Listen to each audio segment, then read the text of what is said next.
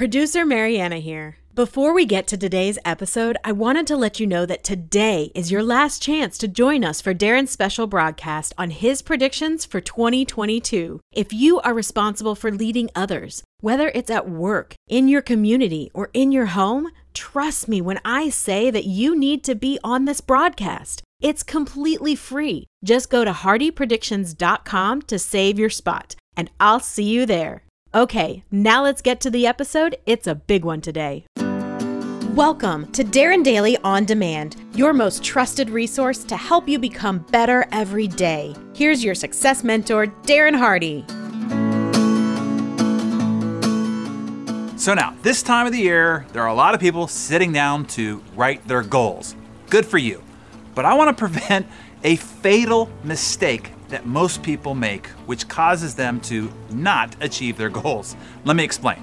Here's how the, uh, the creative process of life works out we get out of life what we create, right? Simple enough, not what we are given by the government, but by what we actually create.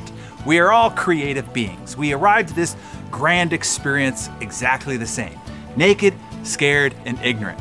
What becomes of our lives after that moment uh, is what we end up creating or in fact what we don't create. So then you might ask what determines our creative process? What's driving that creative process that ultimately becomes our life? Well, expectation. You've heard the saying expectation manifests into creation. Thus, part of this uh, equation is expectation determines what we create in our lives. So then, what is it that we are expecting? Why does one person have a different expectation about their future in their life than another one does? Well, here's what determines our expectation our thoughts drive our expectation. So, whatever it is that we're thinking about comes about. What we expect to happen is ultimately what drives our creative process, and then that's actually what becomes the results in our life. Good or bad, our thoughts have a powerful effect on our lives. That is why many of the great self improvement books have focused on the power of thoughts.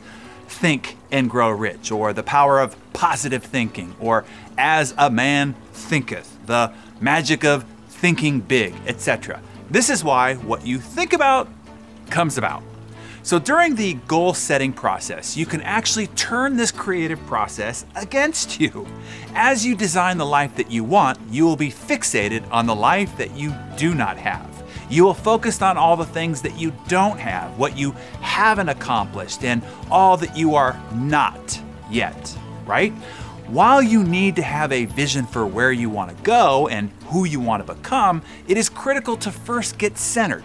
Get grounded and affirmed with the abundance you already possess. You want your mind and your creative process fixed on abundance.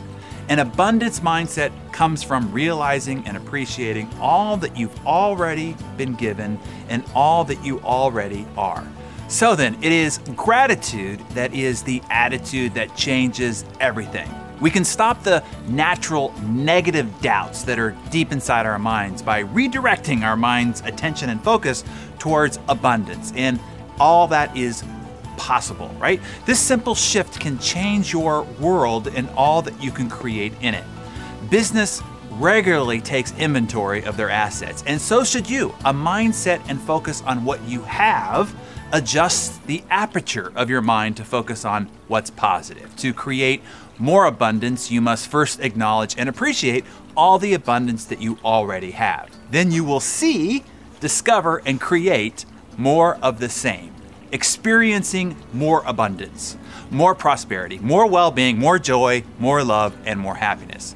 If you operate from what you lack, you will continue to produce outcomes to match it. Sometimes we get so focused on the goal ahead that we don't see the abundance that we already have beside us.